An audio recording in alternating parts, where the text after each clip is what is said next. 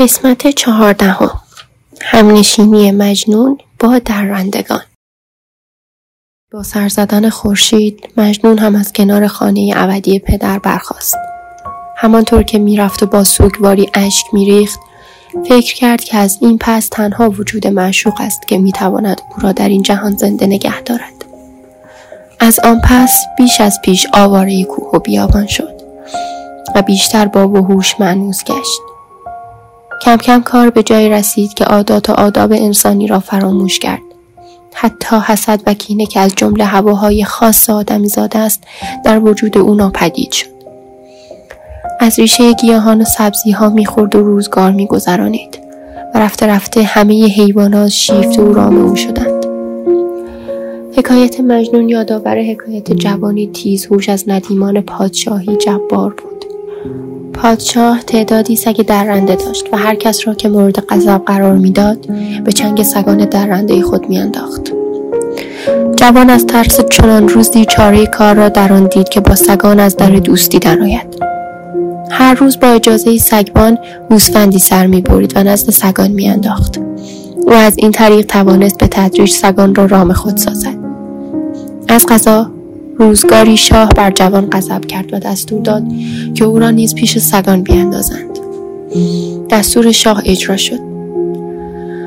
اما از آنجایی که جوان ندیمی دانا و حکیم بود شاه خیلی زود از کرده خود پشیمان شد و با آه و افسوس این پشیمانی را ابراز کرد.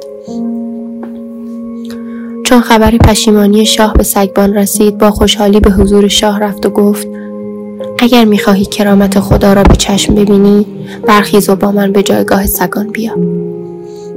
شاه چون به جایگاه سگان رفت شگفت زده مشاهده کرد که جوان در میان حلقه سگان خونخوار نشسته است. شاه متعجب آب در چشم آورد و جوان را صدا کرد و از او عذر خواست. و با بازی یافتن دوباره او از مستی که دچارش شده بود بیرون آمد و از سگ و سگ پرستی دست کشید. و دانست که راه رستگاری تنها در سایه مردمداری و مدارا کردن با خلق خداست. مجنون نیز برای خود قدرت و شوکتی نظیر سلیمان نبی به هم زده بود. از شیر و گوزن و گرگ لشکری زیر فرمان داشت که همه بندوار مطیع فرمان او بودند. هر وحش که بود در بیابان در خدمت او شده شتابان. از شیر و گوزن و گرگ و روباه لشکرگاهی کشیده بر راه. ایشان همه گشته بنده فرمان او بر همه شاه چون سلیمان. او با چنان قدرتی بر آنان حکومت می کرد که از همت او وحوش خوی درندگی رها کرده بودند.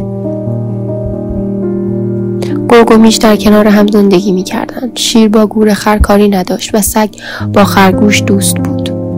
روباه جایی را که مجنون می‌خواست بر آن بخوابد با دم خود فرش می‌کرد. گور خرگردنش را تکیگاه مجنون میساخت و پرهای عقاب سایبان سرش بود. گاه در سایه کرکس میآرمید و همواره چند ردیف ردیف از حیوانات مختلف گردش حلقه زده بودند. از ترس این حیوانها دیگر هیچکس جرأت نداشت به مجنون آزاری برساند. مسافران بسیاری هر روز برای مجنون غذاهای جور و جور می بردن و مجنون مقدار بسیار کمی از آن همه خوردنی را می خورد و بقیه را میان لشکر خود تقسیم می کرد. و از این راه بر مهر و محبت آنها نسبت به خود می افزود. مجنون از میان همه حیواناتی که گردا گردش بودند آهوان را بیشتر دوست می داشت و از میان همه آهوان به یک آهوی چالاک بیشتر محبت می کرد. هر روز او را کنار خود می‌خواند و دست نوازش بر سرش می‌کشید. همانطور که لیلی منظری از زیبایی های خداوندی بود آهو نیز منظری از زیبایی های لیلی بود. آوازه حکومت مجنون بر حیوانات در میان تمام اقوام عرب پیچید و همه را به تعجب داشت. وقتی او سوار بر شیر می‌شد قلب دلیران و شجاعان میلرزید. در چنین موقعیتی مجنون بسیاری از شبها زیر آسمان صاف و پرستاره صحرا در دامنه وادی ها و یا کنار نخلستان ها می نشست و در هوای انبرین شب با ماه درد و دل می کرد. به خوشه پروین می نگریست و چون بیرقی از حریر زرد و کبود بر میله زرین خود نمایی می کرد. گاهی هم خطاب به زهره می گفت ای زهره روشن شب افروز ای طالع دولت از تو پیروز لطفی کن از آن لطف که داری بکشای در امیدواری. زان یار که او دوای جان است بویی برسان که وقت آن است. ای ستاره سعد ای مظهر عشق و شعر و موسیقی ای چراغ راه سرود گویان ای نگهبان نوازندگان و خوانندگان. می‌گویند که تو ستاره خوشبختی و سعادتی. اگر چنین است روزنه امیدی به روی من باز کن و بوی یارم را به مشامم برسان. مجنون می‌گفت و می‌گفت و با هر یک از ستارگان درد و دلی داشت. چیزی می‌خواست و درخواستی می‌کرد. مجنون همیشه می‌دید که این ستارگان وقتی به اوج می‌رسند از اوج نیز فرود میآیند و رو به افول میگذرانند. از مشاهده اینها فهمیده بود که در این دنیا همه چیز فنا پذیر است جز یکی و هموست که چاره ساز است. این بود که روزی ناگهان فریاد برآورد. ای زهر و مشتری غلامت سرنامی نام جمله نامت. ای خاک من از تو آب گشته بنگر به من خراب گشته.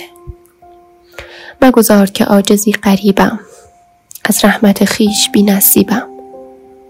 آن کن ز عنایت خدایی کاید شب من به روشنایی. ای خدای بزرگ ای که هزاران هزار زهره و مشتری آفریده توست. ای خدایی که از همه بی نیازی و همه نیازمند تو هند.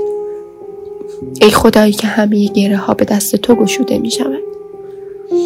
ای خدایی که وجود خاکی من به قدرت تو قدر و منزلت یافته است مرا فرو مگذار و از رحمت خود بی نصیب نگردان با عنایت خود کاری کن که نوری به شب تاریک من بتابد مجنون همانطور که به درگاه خدا نیایش می‌کرد به خواب رفت. در خواب دید که مرغی از شاخساری با پی پروایی به جانب او پرواز کرد و چون درست بالای سر او رسید منقار بگشاد و گوهری را از دهان بر سر او انداخت. چون از خواب بیدار شد صبح دمیده بود. مدتها بود که مجنون خود را شاد ندیده بود. نیروی مرموزی در وجود او حس می شد فهمید که دعایش به درگاه خداوند مستجاب شده و خوابش تعبیر خواهد شد. از پهلوی راست چشم گشود. او حتی این را نیز به فال نیک گرفت. آن روز به نظرش روشنتر از روزهای گذشته بود. برخواست و به جانب کوه رفت.